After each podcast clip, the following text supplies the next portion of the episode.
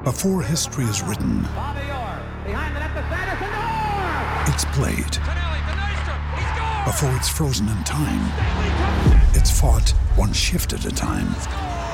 Before it's etched in silver, it's carved in ice. What happens next will last forever.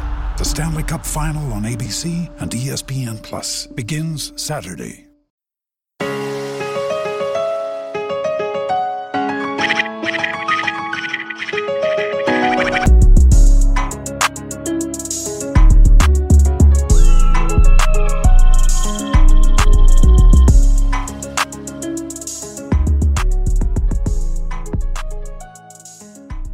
Good afternoon, everybody. Welcome to the Futurecast Season 3. I am your host, Cody Carpentier. You can find me on Twitter at Carpentier NFL. It's a big week in college football. It's a big week in the NFL draft, industrial complex, decisions, decisions have that's like the, the big conversation right now is transfer portal, NFL draft. Obviously, the college football playoff was selected over the last weekend. We have our four teams in. It is Georgia, it is Ohio State, it is Michigan, it is TCU in their respective games, and we'll have bowl games over the course of the next two to three weeks. But today we're going to be talking about a few main things, and that is the transfer portal, because the transfer portal 45 day window just opened up yesterday, Monday, December 5th, and it is open for 45 days. And this is uh if you know, you know, if you know, you don't. 45 days between December 5th and January 18th, the transfer portal will be open, and there is a one-time. Uh, every everybody has an ability to transfer one time. That's a, that's a clause that they have in, in college football now. So you have 45 days, and we had a monstrosity of players enter the transfer portal on Monday and Tuesday. It is Tuesday now as we're talking about 11 o'clock in the morning. So if anything happens between now and the time you're listening, I will not have talked about it. The transfer portal is changing college football. It's clear, that's known. The ability to just pick up and leave almost like a coach. It's December. It's not like it's the summer. And I think that's not I think. That is one of the big things that is drawing the transfer portal to being so intriguing is that now that the season's over, in quotations, for most teams, outside of like the big four, right? The big four that are in the national championship conversation, those other teams have a head start. So we've already seen Deion Sanders leave Jackson State and take the Colorado job.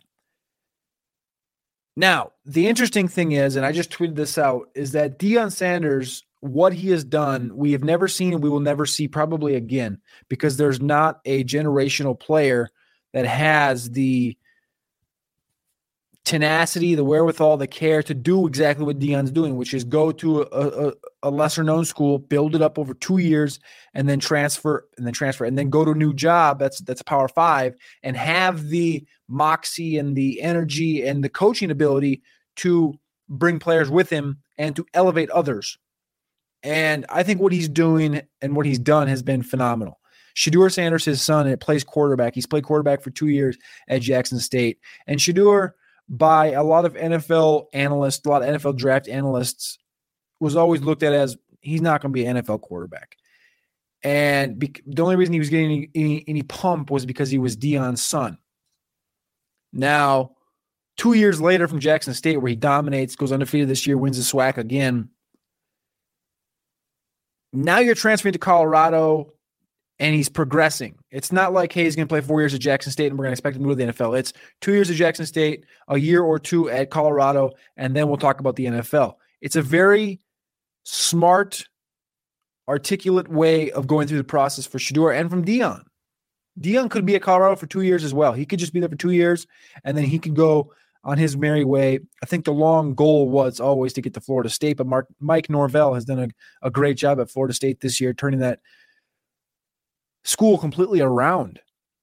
Where Florida State, everyone thought was dead, and they got hot towards the end of the season. But I think that was where Deion wanted to go initially, and they wouldn't hire him. Similar to why Jeff Saturday got all the flack, right? Jeff Saturday didn't have much coaching experience.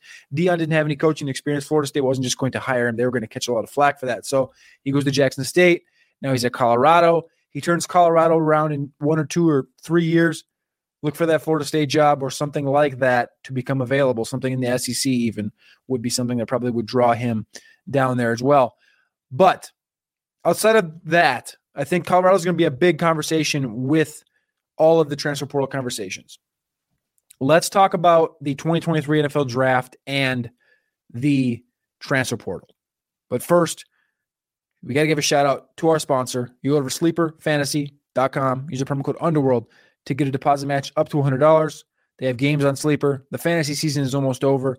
You should be joining Sleeper right now, playing weekly games, playing weekly squads, and transferring your dynasty teams over to Sleeper for the remainder of their eternity. Now, NFL draft and transfer portal conversation. We have lost a handful of players in the 2023 NFL draft.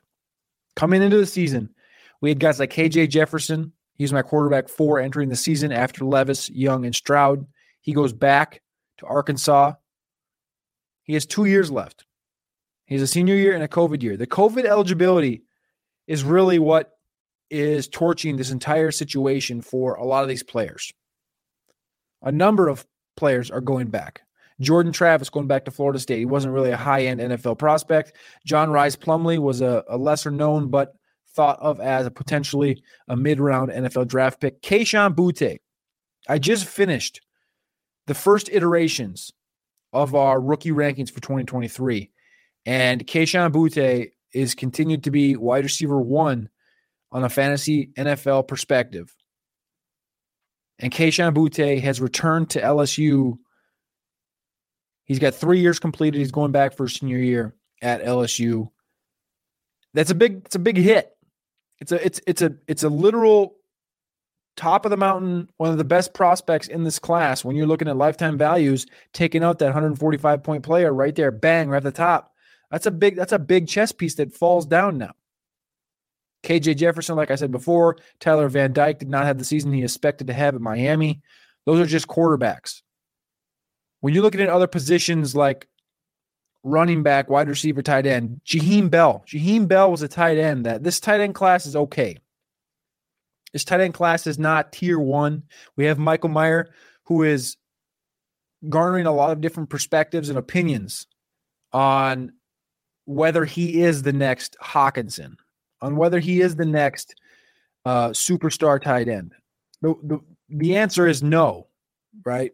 He's not going to run in the four sixties. He's not going to run the four fives. He's not going to have that next level speed. But Michael Mayer is a good tight end, T- Pat Freiermuth esque. Our number two tight end was Jaheim Bell, H back, Jonnu Smith type. Played a lot of running back at South Carolina because of the athlete he is 6'3, 245, great route runner. He plays tight end like a wide receiver. And he goes and he's transferring from South Carolina, which is also a confusing thing to me because Shane Beamer, what he's done to this program at South Carolina, also, Austin Stogner, the other tight end at South Carolina, also transferring. But Jaheim Bell transferring instead of going to the NFL is a big red flag for me. Uh, I get the tight end position. Maybe you want to grow a little bit, but he has shown everything that he can possibly show to NFL scouts, in my opinion. The, the the surprise decision to come out and go to the NFL draft was Anthony Richardson. So we lose KJ Jefferson, we lose Boutte at wide receiver, so we lose quarterback four, we lose wide receiver one, and we lose tight end two and we gain Anthony Richardson. This is going to be one of the biggest conversations over the course of the next four or five months, leading into the NFL draft, leading into your rookie dynasty drafts. Anthony Richardson is a special, special athlete. 4 4 speed, 230 pounds, amazing contact balance, but he has struggled in the passing game. Anthony Richardson is not Cam Newton. Anthony Richardson is not Colin Kaepernick. He's not Lamar Jackson. He's one of one from a legs standpoint. He, he he's he's closer to Lamar Jackson from the leg standpoint. But his arm talent, it needed another year. That's the easiest way to put it. He grew up in Gainesville. He went to Gainesville. He went to Florida and there's a lot of question marks whether he would transfer because Florida seemed to to it just it just seemed like it wasn't working this year. But it was a big deal. It was a big deal that he comes out this year. I, I fully I don't hate him as a prospect. I just hate the process at which he's entering the NFL. He played 12 games this year. He had a 53% completion percentage, 17 touchdowns, and nine picks. But everyone's going to point to the big plays. He had 103 carries, 650 rushing yards, and nine touchdowns. Nothing is phenomenal on paper for, for Anthony Richardson. Florida didn't win too many games. Like even Cam Newton, when he played for Auburn, he took him to the national championship. It was a one man band. Even if Anthony Richardson was that level of talent and he was the one man band, he would be he would have finished better than six and six at the University of Florida. It's going to be a tough diagnosis over the next four months, like I said, for Anthony Richardson in the NFL perspective because it's complete. It's a we talk about Will Levis being a projection and the arm talent and the upside. Anthony Richardson is the Will Levis projection times three. It's going to be that much more difficult. Will Levis, we at least have seen the arm talent. We have seen the arm strength. We've seen the consistencies and inconsistencies where Anthony Richardson, from a passing perspective, it's just been inconsistencies all over the board. DJ Uiagalelei esque. That's how bad his passing game has been. Rushing side, rushing upside, obviously, what everyone has seen from Justin Fields, what everyone sees from Lamar, it's. They're going to push him up, push him up, push him up, push him up, push him up. But he's not going to be a top three quarterback in this class from a pure NFL perspective. I have him ahead of Hendon Hooker. Hendon Hooker's coming off an ACL tear, and he's 25 years old. I'm not high on CJ Stroud. He's my, my quarterback three currently but I would still prefer CJ Stroud to Anthony Richardson if I was starting an NFL franchise today because CJ Stroud is a great diagnoser.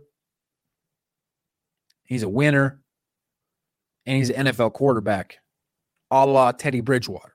That is my comp for CJ Stroud. That's been my comp since August for, for CJ Stroud. It's Teddy Bridgewater. And a lot of people are going to take that as flack, but y'all remember Louisville, Teddy Bridgewater. CJ Stroud is Ohio State Teddy Bridgewater. That's what he is. Okay. That's not a bad thing at all. But it's not Dan Marino. So people are going to cry about it. It's the way it is. I'm very deflated by players that are returning to school. The KJ Jefferson, like I said, KJ Jefferson, the Kayshon Boutte, Michael Penix is returning. He's been there for five years. He's going back to Washington with with Kalen DeBoer. That'll be awesome. But Jaheim Bell, Jaheim Bell's a brutal one that I didn't expect. So, what this does moving into the transfer portal, the transfer portal has had nearly 1,100 players quarterback, running back, and receiver and tight end. Those four positions alone, there's been almost 1,100 players enter the transfer portal this this for this term, this 45 day term. There is not 1,100 spots in college football available. I'm going to read through some of the quarterbacks and the running backs, the receivers and tight ends that are entered in the transfer portal currently, and maybe some upsides or downsides of what that means. DJ Uiagalelei, however you pronounce it, Youngalele, Ungalele, no disrespect. Five star prospect goes to Clemson. He was supposed to be the next big thing for Clemson after Trevor Lawrence. DJ struggled mightily. He had a few nice games this year where he took he really did take the next step. He took the next step, but he didn't take an ultra next step up and become, you know, a a, com, a, a real conversation in the NFL draft perspective. 55% completion percentage in 2021. He got back to 61% in 2022. But in 2020, that was the year where everyone's like, ooh, DJ could be a number one pick in 2022.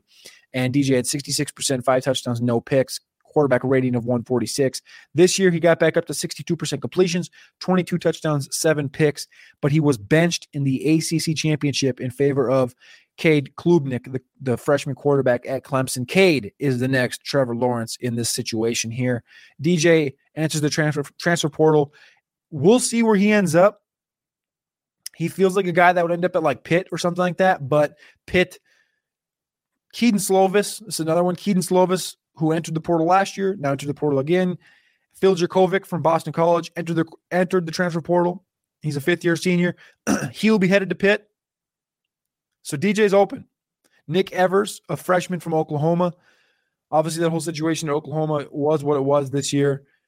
It, it, it Oklahoma hasn't had a tough year like they did in 2022 with Brent Venables. They went six and six. They haven't had a year like this in quite some time. And so Nick Evers being a guy coming in here playing behind Dillon Gabriel, I can understand how he just wants to flip and get out. He's got the, he's got all of his years. He's got four years of eligibility left. He's going to go look. He might be the most sought after long term play in the transfer portal right now. Jeff Sims, the other guy, the quarterback out of Georgia Tech. Jeff Sims is a specimen of a quarterback. Even Georgia Tech, Georgia Tech 6'3, 210 with a 58%, 57.5% career completion percentage, 30 touchdowns, 23 picks. He needs to go somewhere with a good quarterback coach that can teach him and progress him. Sims is stuck in this rut of playing Georgia Tech. It's not a quarterback friendly school and the entire situation. Haynes King from Texas A&M is gone. Hudson Card Quinn Ewers, quarter, backup quarterback. You know, that was the competition earlier this year. It was Hudson Card versus Quinn Ewers. Hudson Card joins the transfer portal as well.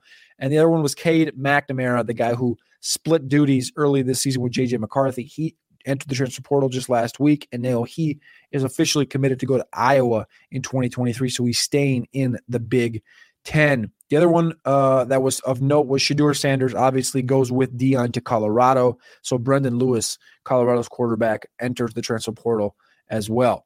Going on to running back is boring. I mean, there's not really a lot here. Trey Sanders, running back five star out of Alabama. Trey Sanders immediately enters the transfer portal and then tweets at Deion Sanders. Hey, Unc, you got a spot for me? He's been at Alabama for three years. This is the next Brian Robinson, right? He's been there for three years. He's got 500 yards and three touchdowns, nine receptions. He's a plotter of a running back, but he's a five star prospect. Lorenzo Lingard, the other five star running back in the transfer portal right now, is leaving Florida. He left Miami a couple years ago. Now he's leaving Florida. He's been there for five years. He's a five star prospect in 2018. Just some guys that kind of just like flooded out. Thaddeus Franklin's an interesting one out of Miami. He's a second year sophomore out of Miami. He's transferring away. Miami's got a bevy of running backs right now.